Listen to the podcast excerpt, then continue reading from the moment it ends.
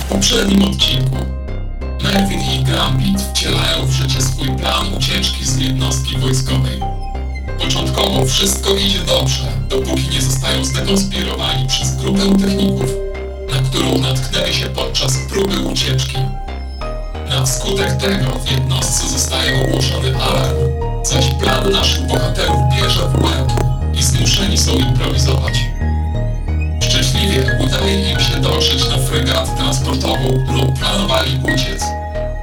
Podczas wejścia w nad świetlną otrzymują potężny strzał z jednego z dział obronnych jednostki. Planetoids, odcinek czwarty. Nie pamiętam, kiedy straciłem przytomność. To musiało być zaraz po tym, jak weszliśmy w nadprzestrzeń. Natomiast moment przebudzenia pamiętam doskonale, choć wolałbym nie.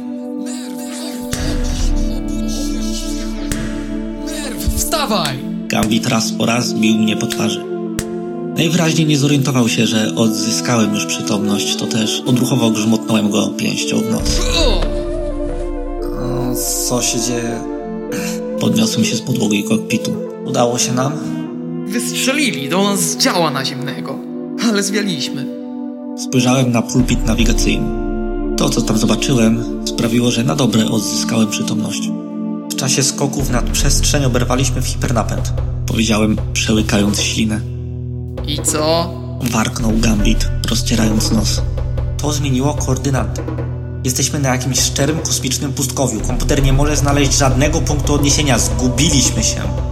I co teraz? Zapytał Gambit. I co teraz? I co teraz? Przedrzeźniałem go. Skąd ma wiedzieć? To był twój plan.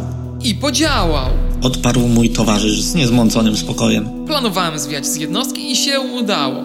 Ty chyba nie rozumiesz powagi sytuacji. Jesteśmy w środku wielkiego nigdzie na uszkodzonej fregacie, której silniki międzygwiezdne ledwo trzymają się kupy.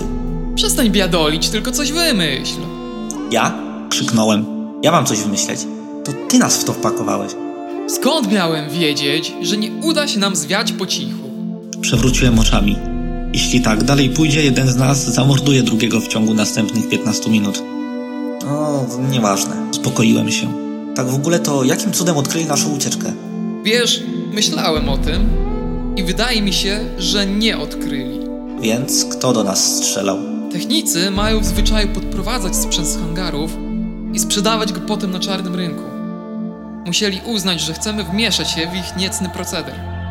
Spanikowali, otworzyli do nas ogień, włączył się alarm. Szabrownicy strzelali do dezerterów. Parsknąłem.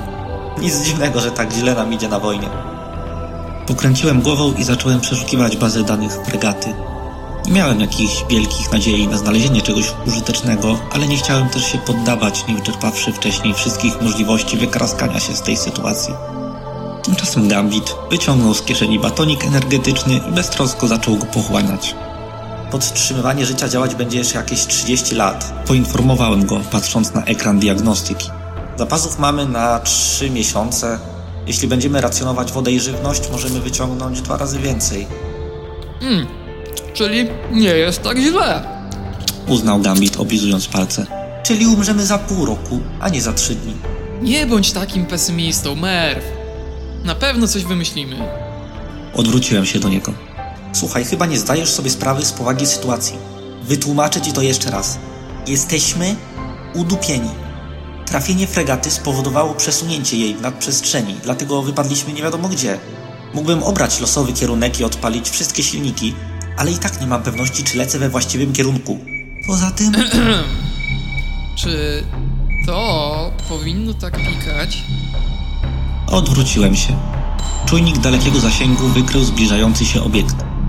Sądząc z rozmiaru, trajektorii lotu i prędkości poruszania się, przełknąłem ślinę. Gambit zauważył moją minę i po raz pierwszy od chwili ucieczki zobaczyłem na jego twarzy oznaki zaniepokojenia. Merv, co to jest? No, koreański okręt wojenny. Wyszeptałem bez tchu. Leci prosto na nas. Ciąg dalszy nastąpi. Scenariusz Michał Ochnik. Muzyka i udźwiękowienie Dawid Banasiuk. Merw Michał Ochnik. Gambit Dawid Banasiuk.